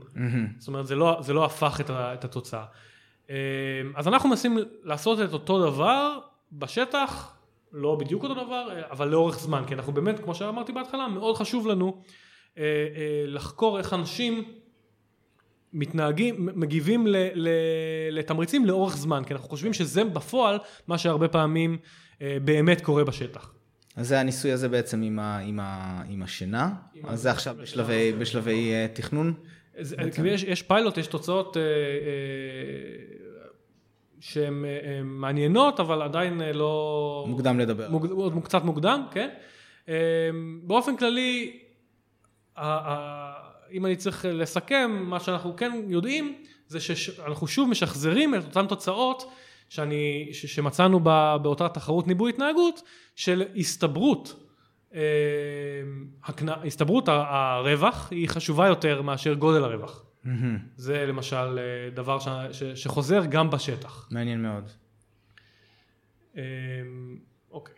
בסדר גמור, אוקיי, אז אה, בוא, בוא, בוא נעבור נושא. אה, פה בארץ, כיף, כיף ב- בתוכנית הזאת שהיא ישראלית, אה, לדבר קצת על מה שקורה כאן. אז, אז כמה דברים, קודם כל אני הבנתי שאתה בעצם עשית או עושה איזשהו פרויקט אה, לאגף תקציבים של משרד האוצר, משהו שאתה רוצה לספר לנו עליו? כן, אז, אז זה לא רק אני, אה, זה בעיקר דן אריאלי. אה, אה, אגף תקציבים של משרד האוצר הוציא מכרז שבו הוא מבקש שירותי ייעוץ של כלכלה התנהגותית מאקדמאים שבזה הם עוסקים ו... ו... וכידוע אתם מאוד מאוד טובים במ- במכרזים, אתם יודעים. כן. אז, אז דן אריאלי באמת אה, גיבש אה, צוות והגיש אה, הצעה ו- והוא זכה גם במכרז ובעצם בשנה וחצי האחרונות אה, אה, אנחנו עושים כל מיני אה, ניסויים אה, בהינתן שאלות ש, שמעלה אגף תקציבים של משרד האוצר הרבה מאוד שאלות מאוד מעניינות למשל אחת מהשאלות החשובות זה איך אנחנו מצליחים אה, אה, להפחית אה, פקקים במדינת ישראל. או, מטרה חשובה ביותר. מטרה חשובה ביותר, בעיקר למאזינים שלנו מאזור המרכז. אנחנו עוד, יש לנו איזשהו יתרון בלהיות פה פחות, פחות בפקקים בצפון. אמ, ועוד לפני המכרז הזה נעשה באמת אה, ניסוי אה, נעים לירוק, שבמסגרתו אנשים מקבלים אה, תמריצים כדי לא לנהוג בשעות העומס. משהו שנעשה בהרבה מקומות בעולם, נראה לי באיזה בקליפורניה, משהו, כאילו ניסו סן דייגו, לא זוכר איפשהו. זה, נעשה בכמה מקומות בעולם, כן. זה נעשה גם, נעשו פיילוטים בישראל ומאוד מוצלחים. אה, מה שאנחנו אה, אה, עושים זה קודם כל אני מעוניין לתכנן את, את אה, אה, נעים לירוק הבא שיתבסס באמת על התובנות שלנו מתוך אה, למשל תחרות ניבוי התנהגות, למשל זה שאנשים רגישים יותר ל- להסתברות מאשר לגודל הפרס, אבל בנוסף לזה אמ, אנחנו אה, מתכננים ניסויים, שרצנו כבר פיילוטים שלהם, אמ, שיגרמו לאנשים אולי לקחת יותר, אה, אה, להשתמש יותר ב, למשל ב-carpooling או בתחבורה ציבורית. לעודד אותם בלי בהכרח תמריצים לעשות את זה. אז... כשאתה אומר בלי תמריצים, בלי תמריצים כלכליים, אלא רק בקטע נגיד פסיכולוגי, כאן אתה מנסה... בדיוק. הבנתי. אז, אז אה, אה, למשל, כדי לעודד אה, אה, שימוש בתחבורה ציבורית, אנחנו גילינו שחסם אחד אה, מאוד רציני זה שאנשים פשוט לא חושבים על, ה, על האפשרות של לנסוע בתחבורה ציבורית, זה בכלל לא נראה להם, זה לא, לא ב, אה, אה, ב-mindset שלהם, ולכן אנחנו אומרים, אנחנו רוצים בתור התחלה לתת תמריצים כלכליים של בוא תנסה לנסוע בתחבורה ציבורית במז... במהלך החודש הקרוב, למשל פעמיים בשבוע. בתקווה שחלק נגיד ימשיכו אחר כך למרות שכבר אין את התמריצים, כי למשל. פשוט פתאום האופציה הזאת קיימת ואולי מרגישה להם נוחה יותר ממה שהם דמיינו לפני זה. בדיוק, אז הרבה מאוד אנשים, כששאלנו אותם הם לא דמיינו בכלל... אה, זה רעיון מעולה אני חייב להגיד. כן, אז הם לא דמיינו בכלל ש... שיכול להיות שתחבורה ציבורית תהיה אפילו מבחינת זמן תהיה פחות עבורם פחות זמן מאשר אה, לנסוע ב, ברכב פרטי, כן. אבל במקרים שלמשל כניסה לערים, לתל אביב, לנסוע ברכבת יכול להיות הרבה פעמים יותר קצר בזמנים מאשר כמובן. שימוש ברכב פרטי. והדבר הזה בהחלט יכול לעזור. עוד חסם זה למשל אנשים שכן גרים בתל אביב, אומרים אני הייתי מאוד רוצה לרכוב על אופניים, אבל אני לא ממש יכול אה, אה, להגיע לעבודה מזיע אה, במהלך היום, אני אשב שם כן. תשע שעות כולי מלוכלך, הלוואי שהיה לי מקלחות. במקום העבודה שלי, שאני אוכל בסיור, בסיור, לאחר ההגעה לעבודה פשוט להתקלח ולהתחיל את היום. אז זה עוד משהו שאנחנו עכשיו מנסים לבחון אותו, האם זה יכול לעודד אנשים, וכמה אנשים כמובן, להשתמש באופניים בניגוד ל... ולוותר על הרכב פרטי. כמובן שאגב אתה יודע אבל גם יש את הפתרון כמו הקורקינטים החשמליים האלה שאתה לא מזיע או לא יודע אולי אם אתה באמצע אוגוסט גם על קורקינט חשמלי אתה תזיע. כן. אין ספק שהתשתיות עדיין לא, לא, לא ברמה שאנחנו כן. היינו רוצים ש... שהם יהיו תשתיות לאופניים, לקורקינטים, זאת אומרת שבילי אופניים, כל הדברים האלה. זה לבד יכול לעזור הרבה, ויש הרבה דרכים ל... כן, שלא לדבר על תחבורה ציבורית, שיש שם הרבה הרבה מקום לשיפור, אבל באמת, בהתאם למה שאתה אומר, אני צופה שגם כאשר אה, נגיד תיפתח הרכבת הקלה באזור המרכז, ואיכשהו, אתה יודע, עוד עשר שנים נמצא את עצמנו במצב שבו זה באמת הרבה הרבה יותר קל אה, טכנית להגיע ממקום למקום בתחבורה ציבורית, אני חושב שכן יהיה צורך פה בלא מעט התערבות של הממשלה כדי להזיז אנשים שרגילים לנסוע ברכב פרטי לתחבורה ציבורית, כי התפיסה בארץ היא, היא שונה לגבי תחבורה ציבורית. כאילו, אתה לא, אתה לא תראה הרבה אנשים, אתה יודע, בחליפות מהודרות. אה, נוסעים ברכבת או ברכבת אה, קלה או דברים כאלה, זה לא, ב, זה לא במנטליות שלנו כל כך, לעומת, אתה יודע, אנגליה, ארה"ב, דברים כאלה שזה הכי הגיוני ומקובל, שלא משנה מאיזה מעמד אתה בחברה, אתה תיסע בתחבורה ציבורית, כי זה הכי נוח והכי יעיל. אתה אז צודק. אז יהיה פה איזשהו מאבק גם, גם אחרי התשתיות, אני צופה. אתה, אתה צודק. אגב, הדרך הטובה ביותר לגרום לאנשים לבטל רכב פרטי זה לבטל חניות. זאת אומרת, אם לא יהיה לך מגרשי חניה בתוך העיר, אז לא יהיה לך איפה לשים את הרכב. כן. זה הדרך הטובה ביותר לא לגרום לאנשים לוותר על הרכב הפרטי. אה, לא, אין ספק אה, שזה לא, לא פשוט העניין הזה, אה, כן. אבל אם בסופו של דבר אנחנו נצטרך לשנות בצורה דרסטית את ההתנהגות של אנשים, לפעמים התערבויות מהסוג הזה זה, זה הדרך הטובה ביותר. לשנות את ההתנהגות, כי מה לעשות, בסופו של דבר אנחנו נהיים יותר ויותר ויותר ויותר כן. צפופים. אה, אגרות גודש כמובן זה, זה עוד אה, אה, סוג של התערבות מהסוג הזה. דרך שלישית שאנחנו... רגע, אגב, הדברים שאתה דיברת עליהם זה, זה כרגע בתכנון בלבד, העניין הזה של התמריץ ל, ל, לתקופה קצרה לנסיעה בתחבורה ציבורית, העניין הזה, מה שאתה אמרת עכשיו עם אופניים ונגיד מקלחות וכאלה, זה ברור לי שזה עדיין בשלב של תכנון, אבל העניין של התמריץ כן. הזמני זה, זה משהו שכבר נעשה או שהוא גם בשלבי תכנון? אז, אז עשינו פיילוט אה, אה, לנושא הזה של תמריצים, אה, אבל הפיילוט היה בעיקר מתוכנן אה, כדי, לה, כדי לתפוס את המערכת מבחינה טכנית, mm-hmm. כי אנחנו צריכים לבחון איך אנחנו יודעים שהבן אדם לא מגיע לעבודה mm-hmm. עם הרכב וכולי, זאת אומרת, אין לנו עדיין תוצאות אה, אה, משמעותיות של משהו, אבל... סקרן אותי לדעת איפה זה עומד. כן. אוקיי, אז דבר שלישי שאתם בודקים, סליחה, תמשיך. אז דבר שלישי שאנחנו חשבנו, זה באמת איך לגרום לאנשים אולי לעבוד יותר מהבית. Hmm, זה, זה בהנחה שהמעסיק אה, מוכן לזה, כן? אני נכון. הייתי בשמחה עובד יותר מהבית. אוקיי, okay, אז, אז קודם כל עשינו uh, סקרים בין המעסיקים, והופתענו לגלות ש, שזה בהחלט, uh, לפחות במעסיקים שאנחנו בחנו, בהחלט הייתה נכונות לא uh, מועטה לאפשר לאנשים יותר לעבוד מהבית מאשר... Uh, כן, בלי, בלי תמריצים או משהו נטו, כי ביקשתם?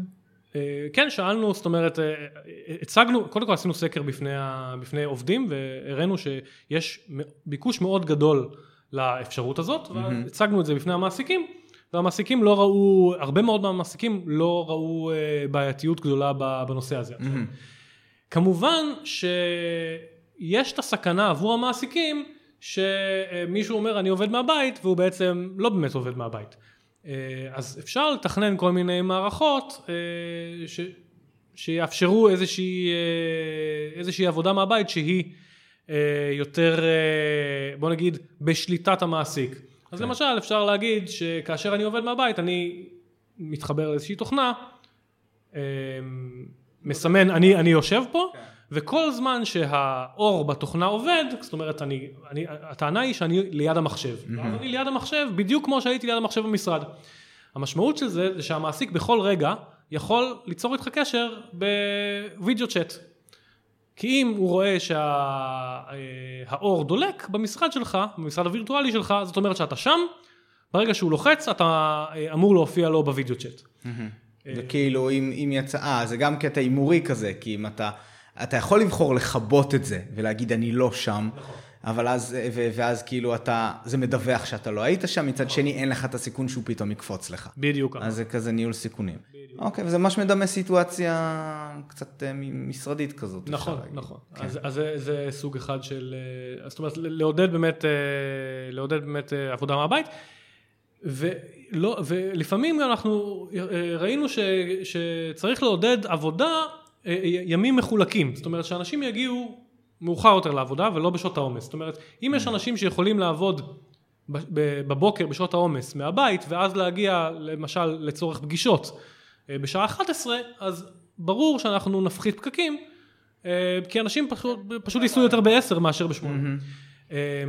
אנחנו מנסים לתמרץ את הדבר הזה על ידי שמירת חניות אצל המעסיק לאלה שמגיעים מאוחר.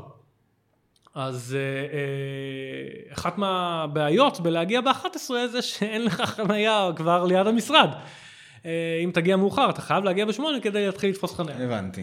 אז זה, זה עוד צורה של, של התערבות שאנחנו רוצים לדבר עליה בתחבורה. שזה כאילו, כן, כאילו להבטיח לאנשים ב...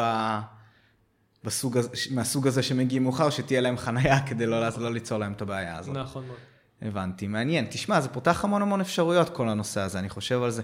אני גם מדמיין מצב של תמריץ למעסיק, שמתחייב לאיזושהי תוכנית שבה אחוז מסוים מהעובדים שלו עובד מהבית באיזשהו יום, או מגדיר יום עבודה מהבית קבוע בשבוע, שזה יום שלא קובעים בו פגישות. נכון. כמו נגיד, אתה יודע, לא יודע, אני, אני יכול לראות איך שחברה נגיד אומרת שיום ראשון זה יום העבודה מהבית, כי גם ככה נגיד ארה"ב לא עובדים, אז אין, אין צורך ב... לא יודע. אני יכול לדמיין כזה מצב. אה, כן, אתה יודע, אני חושב שהיה משהו כזה ב... לא היה כזה בתקופת הצנע באופן כללי, שאנשים לא הזיזו את האוטו יום מסוים בשבוע? אה, זה אני לא יודע, יכול להיות. אני חושב שהיה כזה דבר. שהיה איזה יום שאמר, שאסור היה להזיז לך את האוטו והיית בוחר את היום הזה או משהו. אוקיי. אני, לא, אני לא סגור על זה במאה אחוז. זה רעיון בכלל לא רע ליישם גם בנושא הפקקים. כן, אני, אני בן אדם יותר של אה, גזרים מאשר מקלות בהקשר הזה. אני חושב ש... אתה לא צודק. כן, אני חושב שדברים כמו... אה, לא, האמת היא, לא יודע, תראה, נתיב מהיר זה רעיון יפה. אה, נתיב, יש נתיבים של תחבורה ציבורית, ואני חושב שהיסטורית נתיב של תחבורה ציבורית גם היה מגדיר רכב פרטי שיש בו מעל מספר מסוים של נוסעים כתחבורה ציבורית, ואז כאילו אם אתה עושה carpooling אז אתה יכול לנסוע בנתיב הזה. לא חושב שיש על זה מספיק דגש, זה גם יכול להיות רעיון נחמד. באופן כללי, הטכנולוגיה היום, אני יודע שווייז ממש מנסים, עכשיו הם הכניסו משהו, קפץ לי, של אולי תעשה carpooling, דברים בסגנון. הטכנולוגיה יכולה לפתור הרבה מהדברים האלה. כאילו, אם יש לך אופציה נוחה שמישהו אוסף אותך מהבית ומחזיר אותך הביתה, וכאילו בתמורה לזה אתה גם צריך לקחת מישהו אחר בשבוע, באותו שבוע, כאילו, כן. אפשר לראות מצב שבו זה, זה, זה נעשה נוח לכולם. אני מסכים לגמרי. אחת הבעיות הגדולות אבל של carpooling לעבודה, מעבר ל, ל, לקבוצה, בוא נגיד, תת קבוצה של, של העובדים שצריכים להביא את הילדים לגן או לבית ספר, mm. זה בעייתי, אה. אבל בוא נסתכל לא על התת קבוצה הזו. חיים אמיתיים תמיד נותנים לך סטירה בסוף. כן, אז, אבל אה, בוא נגיד ש, שזה, שאנחנו מדברים על, אה, על אחד מההורים שהוא לא צריך לעשות את זה, זה שיש תמיד הסכנה שבעוד שיש לך carpool לעבודה, לא בטוח שיש לך carpool מהעבודה. אה, כן, איפשהו אתה תיתקע, או שאתה היית צריך להישאר קצת יותר, אז מה שתכננת עם, ה, עם החבר שלך מה-carpooling לא יסתדר, כי היית צריך להישאר עוד חצי שעה, נכון. או שהיית צריך למהר פתאום גם אה, לאסוף את הילד מהגן, כי הגננת צלצלה והוא חולה.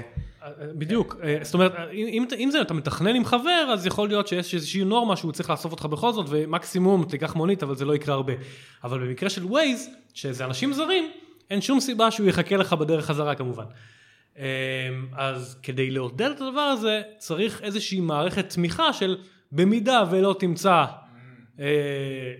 carpool אה, אה, חזרה בתוך רבע שעה מהרגע שביקשת, אנחנו נוציא רכב אה, אולי אוטונומי בעתיד, שייקח אותך הביתה. הרכב האוטונומי יפתור כל כך הרבה מהבעיות האלה, גם בהקשר של carpooling, כי אין מה לעשות, בדברים האלה אתה סומך יותר על מכונה, אם היא אומרת שהיא תהיה שם ב-400, היא תהיה שם ב-400. נכון כן? מאוד.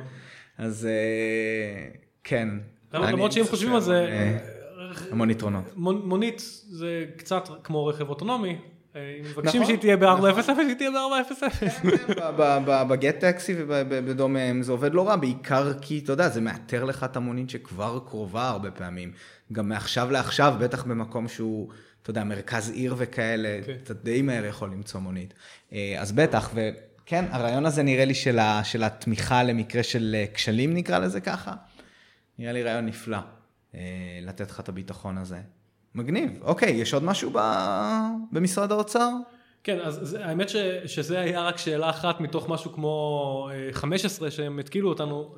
וואו, זה, כמה, זה... כמה זמן אמור להיות כל הסיפור הזה שאתם ביחסים איתם? כן, אני, אני לא יודע, האמת שאני לא הייתי מעורב בפרטים של המכרז, זה, זה כמה שנים. כל שנה הם אה, מציפים עשר שאלות או משהו כזה, אה, עכשיו בשנה השנייה אני חושב שהם לא הציבו את כל העשר, לאט לאט הם הבינו שזה, שעשר שאלות חדשות בהינתן שלא התקדמנו מספיק בעשר השאלות הראשונות, זה קצת מוגזם, אבל, אבל יש המון המון שאלות מאוד אה, שמעניינות אותם, למשל השאלה השנייה שגם אותי מאוד עניינה זה איך להקטין שימוש בכסף מזומן בישראל, כשהמחשבה היא שהשימוש במזומן הוא מאוד מאוד מגדיל את, ה... את הכלכלה השחורה, מה שנקרא, כן. את הכסף השחור. Mm-hmm. ואחת מהדרכים זה, זה שאנחנו בחנו, זה בצורה מאוד מאוד פשוטה, להקטין את ה... כשאתה בוחר בכספומט, אה, כמה כסף מזומן להוציא, אז נותנים לך את האופציות 200, 400, 800, 1,500, נכון? Mm-hmm. נותנים לך או סכום אחר. בחנו את זה, ב, אה, האם אם אנחנו פשוט נשנה את זה ל-50, 100, 200 או סכום אחר, האם זה יוריד את, אה, כמה, אה, את הסכום שאנשים מושכים באופן ממוצע, והתשובה היא שמאוד. זה משנה, באמת? זה משנה מאוד. אתה, אתה יודע מה, מה יקטין ממש? אם אתה תעשה שמתחת לסכום מסוים אין, אין עמלה. זהו, זה הכל, אז בן אדם יודע שאין לו... כי הרי למה הרבה פעמים נגיד אני, אני לא מוציא הרבה כסף, אבל למה הרבה פעמים אני טוב, אם אני כבר מוציא אני אוציא יותר, כי זו אותה עמלה. זה לא פרופורציונלי לסכום שאני מוציא. אז, אז עדיף לי כבר להוציא שיהיה לי עוד קצת בארנק, מה, זה לא כבד מי יודע מה.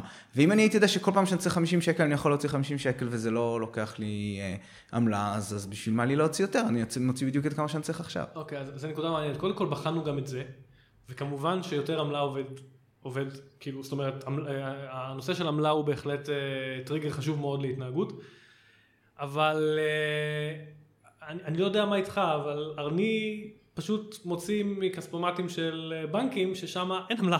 אה, אז- אה, גם אני, גם אני, חד משמעית. ול- ולכן זה לא כל כך נורא להוציא אה, מעט. כן, כן, כן. הבעיה, העמלה במרכאות שבאמת נגרמת, היא עצם ההליכה לכספומט להוציא כסף. מבחינתי זה מאוד מסובך. זה מתחבר ממש למה שאמרת, ואין לי מושג אם כזה שיתוף פעולה בכלל אפשרי, אם אפשר להכריח את הבנקים. הרי למה זה כבד ללכת הרבה פעמים לדבר, לכספומטים מהסוג הזה? כי כל הכספומטים שיש לך בפיצוציות, או לחלופין אם אתה הולך לבנק אחר, כל זה לוקח לך עמלות. וסתם אני אומר, תיאורטית, ברור לי שזה לא אפשרי, כי אלה דברים פרטיים, בטח הכספומטים של הפיצוציות האלה, זה הכסף שלהם, אתה לא יכול לקחת להם את זה. אבל תיאורטית, אם היה לך מאוד מאוד נוח להוציא כסף, אבל על סכומים נמוכים היה שואף לאפס עמלה, אז, אז זה כבר לא היה כזה כבד ללכת, אבל בסדר, אז אתה גם מגדיל את הסיכוי שאנשים ישתמשו במזומן, כי בגלל שאתה מוריד את העמלה, אז זה קצת, קצת מייתר את כל הסיפור, אבל... זה... אחד מהדברים החשובים הוא בעצם אנחנו רוצים להקטין את השימוש במזומן, לא לה- לה- לה- להקל על אנשים ללכת לכספומט. כן. אבל אנחנו רוצים שאנשים, כשהם הולכים, כשהם מרגישים מחויבים שיהיה להם כסף מזומן, אז באמת שיהיה להם כסף מזומן. אה, אז שהם לא יוציאו הרבה, סליחה. אה, כי אם אני חייב להוציא עבור העוזרת אה, 200 שקל למחר, אז אני כבר הולך ומוציא 800 שקל שיהיה לי למקרה ו, ואז אני אשתמש ב-800 שקל האלה מתישהו. בניגוד ל... אני באמת, כמו שאתה מציע, אני אוציא עד 200 שקל בעמלה אפס. אז זה בהחלט אה, אה, נקודה מעניינת ש, שהיא בהחלט עובדת. אבל באופן כללי אני חושב שהכיוון שאליו אה, אנחנו הולכים כדי לחסל את המזומן זה באמת כל הנושא של תשלום פייבוקסים וכל מיני דברים כאלה, ארנקים אלקטרוניים. כן. אני מת על זה. ארנקים אלקטרוניים זה בהחלט. כן. הכיוון. שיחסל את המזומן. וכמובן האיסור החדש הזה על אה, עסקאות במזומן שממש עכשיו נכנס, זה לא, זה לא אתה יכול הצעה לספר על שלנו, זה קצת? זה לא הצעה שלנו אבל אה, ממש עכשיו אה, נכנס בשבוע שעבר, אה, חוק של המדינה שאסור יותר לשלם במזומן ב- ב- אה, עסקאות. עסקאות של מעל, אם אני לא טועה, 11,000 שקלים. אה, ל- בין אנשים פרטיים, או סליחה, בין אנשים פרטיים מעל 50 אלף שקלים ובין חברות, ב- עם בין אדם פרטי לחברה מעל 11 אלף שקלים, אם אני לא טועה, 10 אלפים. חברה או עוסק לצורך העניין. כאילו. כן, עוסק, כן. כן. וזה בהחלט, כמובן, אה, יעזור, אני מאמין, אנחנו עוד לא בחנו את זה, אבל זה בהחלט יעזור להקטין את, ה, את השימוש בכסף. מזומן אה, עבור מי שמתעסק בזה, אבל אנחנו רוצים גם במקביל, כן, למרות ש... אמ, שוב, אתה יודע, אם אנשים עושים משהו שחור, אז גם לא, י... לא ידעו על קיום העסקאות האלה בסופו של דבר, לא? ש... כן, אבל, אבל זה מכניס, הבעיה זה שעסקאות מהסוג הזה, אם הן נעשות במזומן בין אנשים ישרים, אה, זה מכניס כסף מזומן למערכת. מהמם. ואז שאתה לא כסף, כסף מזומן. שהוא, נכנס למערכת, אחרי זה הוא, הוא, הוא, הוא בסופו של דבר אה, אה, ישמש גם להיות כסף שחור. אפילו אם, אם במקור הוא היה אה, כסף הבנתי, לבן. הבנתי. סתם עצם הקיום של, של כסף מזומן במערכת כבר מוביל להתנהגות לא רצויה, ולהפחית אותה באופן כללי זה, זה מטרה שהם, נכון. שמעוניינים בה. אוקיי, בסדר גמור. באופן כללי מה שאנחנו רואים ש, שבשנים האחרונות, וזה אה, תוצאות של, של, של בנק ישראל, מחקרים של בנק ישראל, שהשימוש בשטרות של 200 שקלים עלה באופן אקספוננציאלי. אה, ו, ו, וזו בעצם, זה, זה בעצם היה הטריגר ללהקטין להקטין את העסקאות האלה. ב- זה המדד שלהם, הביקוש לשטרות של ה-200 בעצם. Mm, היום אה, אה, כמות אדירה, אם אני לא טועה, מעל 50% מהשטרות במשק זה רק שטרות של 200, אה, וזה משהו שהם בהחלט רוצים להקטין אותו. מהמם. אגב, אני הצעתי והם לא קיבלו את זה, שמבחינה טכנית, לה- להכפיל את העובי של שטר של 200 שקלים. שיציק בארנק. שהמטרה זה שזה לא יציק לאנשים כמוני וכמוך, שיש לנו מעט שטרות של 200 בארנק. כן. לעומת זאת, עסקאות ענק של מאות אלפי שקלים, שאולי הם עסקאות סמים ועסקאות בשוק שחור בוודאי, של דברים כאלה, זה פשוט מכפיל את משקל הכסף מכפיל את משקל הכסף, זה יכול להיות, עובי המעטפה, זה יכול להיות. עשרות קילוגרמים שמוכפלים, זה משמעותי מאוד. כן. אמרו שמבחינה טכנית זה בעייתי, אבל אני חושב שאני עדיין תומך בפתרון הזה, ש... שימצאו את המכונה שתצליח לעשות את זה. זה לא יפריע ל- לאנשים מהשורה, וזה מאוד יפריע לעבריינים מבינינו. רעיון ממש מגניב. כן, אבל אה, לא, לא התקבל. כן. אה, בסדר, מגניב. אז רגע, אבל אתה התחלת לדבר על, על העניין הזה של בעצם העניין הזה של ההפחתה של המזומן, ואז דיברת על החוק הזה, ואיפה, אז איפה אתם נכנסים? אז, אז אה, דבר אחד שאנחנו הצענו, וזה כבר אה, בתהליכים אה, מול בנק ישראל וכולי, זה הנושא הזה של שינוי הדיפולט. אה, של הכספומט, נכון, נכון, נכון. כמובן עמלות, זה, זה, אנחנו משהו שני. בדקנו את זה, בחנו את זה, וכמובן זה עובד, אבל הנושא הזה של אה, עמלות הוא, הוא דורש הרבה יותר, אה, בוא נגיד פוליטיקה, כן. מאשר שינוי הדיפולט. Mm-hmm. כי, כי יגידו, אה, זה, אתם פוגעים באנשים החלשים, שמשתמשים במזומן ליד mm. לפה, אז אתם לוקחים מהם עמלות. כן.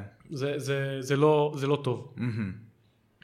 באופן כללי, הרבה מההתערבויות שלנו, אם אני כבר מזכיר את זה, צריך, וזה משהו ש, שאני בהחלט למדתי בשנה וחצי האחרונות, צריך מאוד לחשוב גם על הפן הפוליטי, שכשאנחנו מנסים ליישם משהו בשטח, אנחנו בהחלט צריכים לחשוב על הפן הפוליטי, מה הפוליטיקאים יגידו.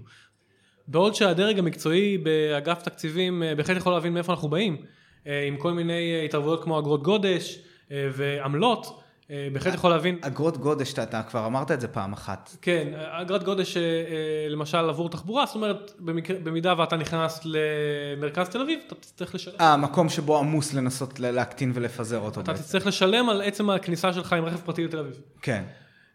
וזה בהחלט לא, לא הצעה שלנו, אבל, אבל אנחנו בהחלט חושבים בה. אז בעוד שהם מבינים את זה. בעוד שהם מבינים את זה, הצד הפוליטי, ש, שהוא גם, בוא נגיד, accountable כלפי הבוחרים, מבין שמבחינה אה, פופוליסטית זה לא הדבר הכי חכם לעשות. רעיונות שקשה למכור. זאת אומרת, אה, אולי זה ברור שכדאי לעשות אגרת גודש בכניסה לתל אביב, זה באמת ישפר את המצב של, של כולנו, של מי שבאמת חייב להיכנס לתל אביב. פרטי, ישלם על זה, ומי שלא, שייסע בתחבורה ציבורית. אה, להעביר את זה בציבור מבחינה פופוליסטית זה הרבה יותר קשה. כן. לכן ההתערבויות שלנו חייבות להתחשב גם בסיטואציה הפוליטית. ולנסות להקל גם מבחינת הנראות, כן. שהנראות של ההתערבות לא תהיה כאילו אנחנו הולכים לפגוע במישהו. כן, וכאן נכנס הקטע הזה של ה... אני לא יודע אם זה נכנס תחת המושג הזה של ה framing שאתה אמרת, אבל אני הכרתי באמת הרבה מקומות כאלה של הנסיעה, ש, שזה, שזה כן הלך על הכיוון של התמריץ, של הלא תיסע בשעות העומס ותקבל אה, איזשהו, אה, איזשהו פרס, לעומת ניקח לך, או שאתה מקבל איזשהו פרס קבוע ומורידים לך ממנו אם אתה כן אה, נוסע בשעות העומס, ככה, אלה דברים שאני שמעתי עליהם בחו"ל. כן, לא, זה, זה נכון, זה, זה כמובן הגישה של למשל נעים לירוק שהזכרתי, של תשלום עבור אי שימוש. אמ, בכל זאת הייתה התנגדות מה, מהדרג הפוליטי אה, של יישום של הדבר הזה, כשהטענה שמה היא שאתם מכניסים לנו את, את, את הקנסות בדלת האחורית. שאומנם אתם עכשיו אומרים שאת, שהמדינה תסבסד את זה, אבל כן, הכסף בעתיד, הזה מגיע מאיפשהו. כן. בעתיד בעצם אה, באיזשהו... אה, זהו, זה או שזה ייכנס לאיזשהו מס של הדלק, או לאיזשהו רישיון הרכב, או למשהו, איפשהו הכסף הזה, הפול הזה של הכסף יגיע, ואז הוא יחזור ל, לילדים הטובים במרכאות, נכון, למי שמשחק אז, לפי אז, הכללים. אז, אז הייתה, הייתה התנגדות מהדרג הפוליטי לדבר הזה, אבל אני חושב שגם שם, בהקשר הזה של תחבורה לפחות, גם הדרג הפוליטי מבין כבר שאין ברירה אלא לעשות התערבויות יותר רדיקליות. כדי להקטין את העומס בכבישים, שהוא באמת גדל. כן, התשתיות לא, לא, לא, לא, לא מספיקות לתפוס את זה. כן. אה, בתקווה הטכנולוגיה תושיע אותנו, באמת עניינים כמו רכבים אוטונומיים, או אם איכשהו מתי שיצליחו להרים את הסיפור הזה של התחבורה הציבורית כמו שצריך. אה, ובנוסף, כמו שציינו, לעשות איזשהו שינוי תפיסתי. אה, זה יהיה חלק בלתי נפרד. אוקיי, נחמד מאוד. אז נראה שבאמת עם העניין הזה של אה, משרד האוצר אה, אה, כבר הרחבנו מספיק, ואם אנחנו רוצים כזה להתחיל לחתור לסיום, יש עוד איזשהו משהו מעניין שאתה רוצה לספר לנו? כן, אז לאחרונה נתקלנו באיזושהי תופעה מאוד מאוד מעניינת, בהקשר של קבלת החלטות בתחום המשפט. התוצאה שאנחנו רואים זה שכאשר אנשים מקבלים החלטות בזו אחר זו בלי פידבק לגבי סיטואציות משפטיות. אנשים פרטיים? לצורך העניין? אז, אז הת... בהתחלה זה היה אנשים פרטיים, mm-hmm. אנחנו בחרנו את זה באנשים פרטיים ועכשיו תכף אני אגיע ל, ל, לת, לתוצאה היותר מעניינת. אמ, אז כש, כאשר אנשים מקבלים החלטות ב, ב, בתחומים משפטיים שהם בלי פידבק, למשל, אה, האם אתה חושב שבן אדם X שעשה ככה וככה וככה צריך אה, אה, להיכנס לכלא או לתת לו מעצר בית? Mm-hmm. ואז בן אדם Y, האם הוא צריך, שעשה ככה וככה, צריך להיכנס לכלא או לתת לו מעצר בית וכולי, דברים כאלה, אנחנו רואים שיש איזשהו טרנד של אנשים, שאנשים נהיים יותר ויותר נחמדים עם הזמן. Aha. זה משהו ש, שהספרות לא ממש מכירה, ואחרי שמצאנו את זה בכמה וכמה ניסויים שבהם אנחנו באמת שאלנו את האוכלוסייה הכללית אה, כל מיני, אה, תיארנו בפניהם סיטואציות משפטיות כאלה ואז שאלנו אותם באופן בסדר רנדומלי כמובן אה, מה דעתך? את הבן אדם הזה הוא צריך להרחיק אותו מהבית שלו בצו הרחקה מנהלי או לא צריך להרחיק אותו בצו הרחקה מנהלי? צריך לעצור אותו עד תום ההליכים או לא צריך לעצור אותו עד תום ההליכים צריך להכניס אותו למעצר, לבית, לבית כלא למעצר בפועל או למעצר בית. מעניין. אנחנו ראינו את התופעה הזאת שאנשים עם הזמן נהיים יותר ויותר נחמדים, פחות ופחות רוצים ל, ל, ל, להכניס את הבן אדם, להעניש את הבן אדם. יש לי כמה רעיונות, אוקיי, מעניין אותי מה גילית. עכשיו התוצאה שבאמת הדהימה אותנו, זה שאחרי שמצאנו את זה בכמה וכמה ניסויים אה, כאלה אה, היפותטיים, שבהם אנחנו שואלים אנשים... אגב, בחו"ל או... בישראל, כל, כל הניסויים mm. נעשו בישראל. אה, אז אחרי שמצאנו את זה בכמה סיטואציות היפותטיות כאלה, בדקנו אם יש איזה שהם אה, נתונים מהספרות שאנחנו יכולים לבדוק אותם, לראות אם בהחלטות אמיתיות זה קורה. באופן די מדהים, נתקלנו ב data set של שופטים אמריקאים, אה, לאורך ש... השנים שלהם. ששופטים נכון. שצריכים לקבל החלטה למעמד פליט, או של מישהו שהאם הוא יקבל מעמד פליט או לא יקבל מעמד פליט. היתרון פה זה שהם באותו יום, באותו יום של עבודה הם מקבלים החלטה בזה אחר זה של עבור כמה פליטים שבסופו של דבר זו החלטה מאוד מאוד דומה בניגוד למשפטים פליליים כן. שבהם ההחלטות יכולות להיות מאוד מאוד שונות זאת אומרת הסיטואציות מאוד מאוד שונות בסופו של דבר הסיטואציה אה, במעמדי פליט היא מאוד מאוד דומה וזה מאוד מזכיר את הניסויים שאנחנו עשינו. כן, מעבר לכך זה גם, אה, אם אני לא טועה ואני מקווה שאני לא סתם אומר פה, אה, פשוט יצא לשמוע על זה לאחרונה גם, הרבה פעמים שולפים את השופטים האלה מתוך, זה כזה, אני מקווה שאני לא מבלבל פה, אבל זה כזה כמו מעין מילואים כאלה. לוקחים אותם לאזור מסוים והם צריכים בזה אחר זה כי, להחליט את הגורל של כל מיני מהגרים סלש פליטים כאילו, וזה... אני לא יודע, אולי... אולי אתה, אתה, אתה, אתה צודק במידה מסוימת, אה, זה... זאת אומרת, זה, זה, זה, זה נכון באופן כללי שהרבה פעמים זה מעין, אה, מעין אה, עבודת ביניים כזאת של, של תקופה קצרה של שופט. זאת אומרת, זה, זה בהחלט לא העבודה העיקרית של, שופ, של מישהו mm-hmm. אחד הרבה פעמים לאורך הרבה שנים. אבל מה שמדהים זה שבדאטה סט הזה יש, יש למעלה ממיליון תצפיות של 30 ומשהו שנה. וואו, זהב. ושם אנחנו מגלים בדיוק את אותה תופעה. כן. המסקנה היא ש... וזה כמובן אה, סדר רנדומלי, המסקנה היא די מדהימה. כדאי לך להיות אחרון אה, ב, ב, ביום כדי אה, למקסם את התועלת, של, את, את, את הסיכוי שלך hmm. שיהיו נחמדים אליך. עכשיו, אחרי שמצאנו את זה בהקשר של החלטות משפטיות, גילינו שבספרות יש תוצאה דומה שלמשל באירוויזיון השירים האחרונים מקבלים ציונים טובים יותר מהשירים הראשונים. אבל את זה אפשר להסביר כי אתה צריך בסוף להצביע ואתה מוטה לאלה ששמעת האחרונים. זה לא כאילו, זה לא שמעת שיר והצבעת, שמעת שיר והצבעת. אתה צודק, ולכן חזרנו אה, ל... data set אחר של speed dating. speed dating אז כן כן אוקיי אורגנו סשנים של speed dating בניו יורק. ו... רגע רגע בוא, בוא, בוא נגדיר speed dating זה שבעצם speed dating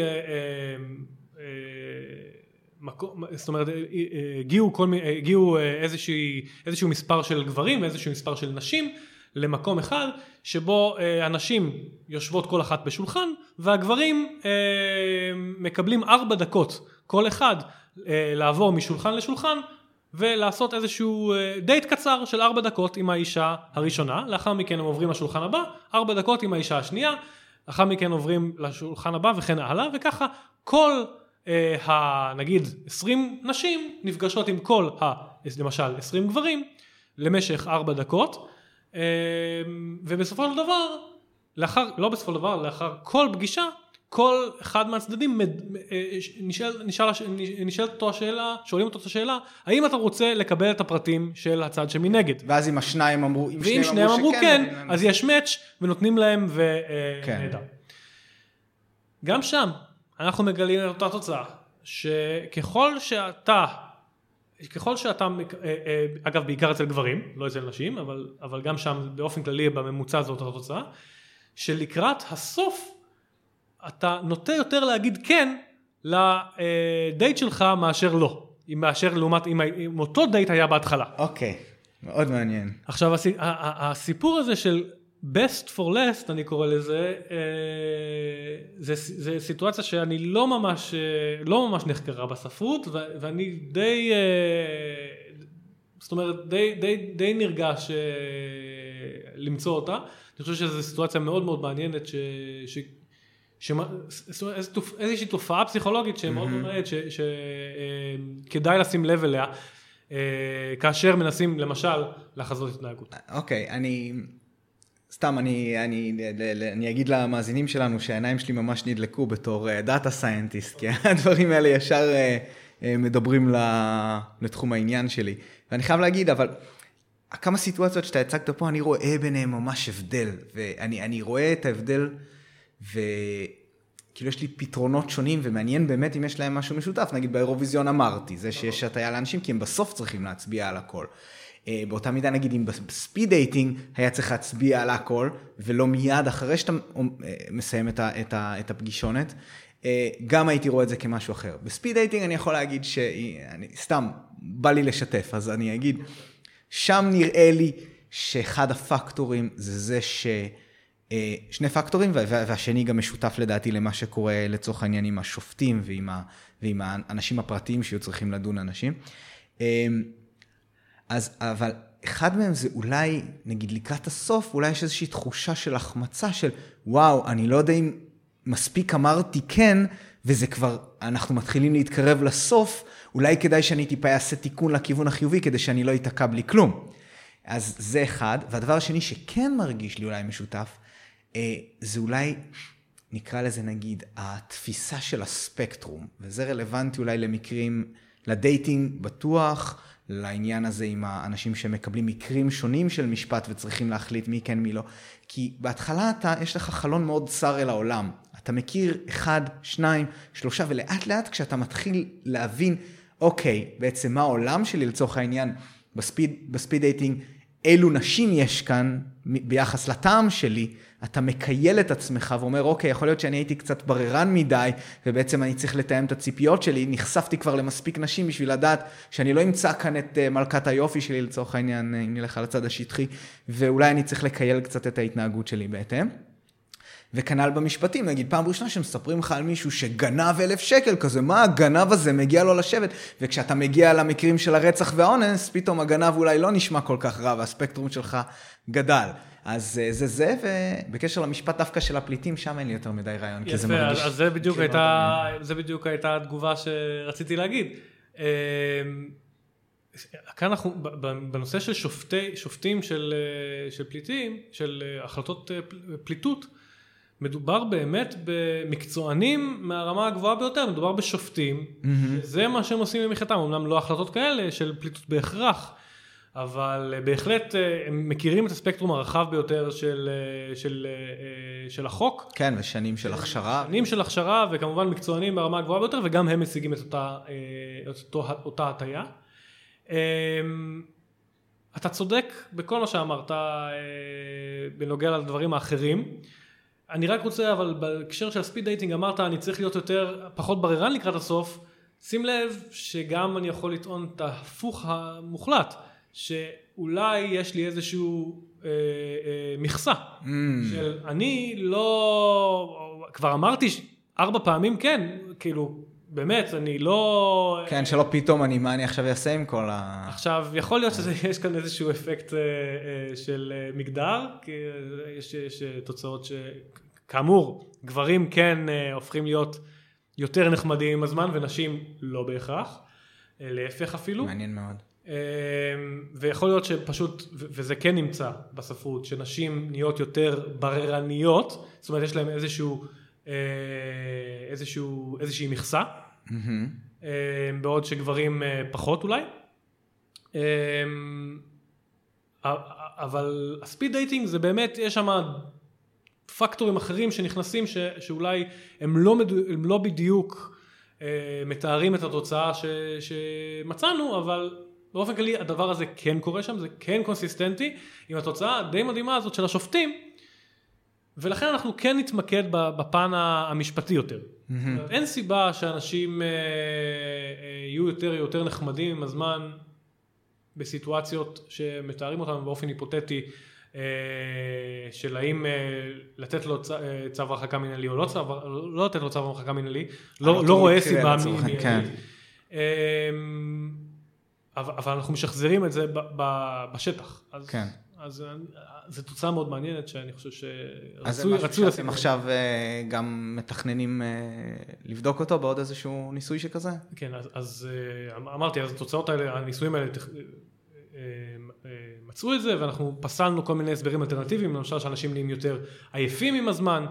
אה, ו- כן, אני מכיר מחקרים אגב על שופטים בהקשר של ארוחות צהריים ועייפות ודברים כן, בסגנון אז, הזה. אז, אז המחקר הזה, שאתה מתאר אותו על ארוחות צהריים ועייפות, למעשה הולך בכיוון ההפוך, שזה גם כן תוצאה מעניינת. כן. אמ, למעשה שמה במחקר הזה שזה אה, חוקרים אה, ישראלים, שי דנציגר מאוניברסיטת תל אביב אה, ועמיתיו.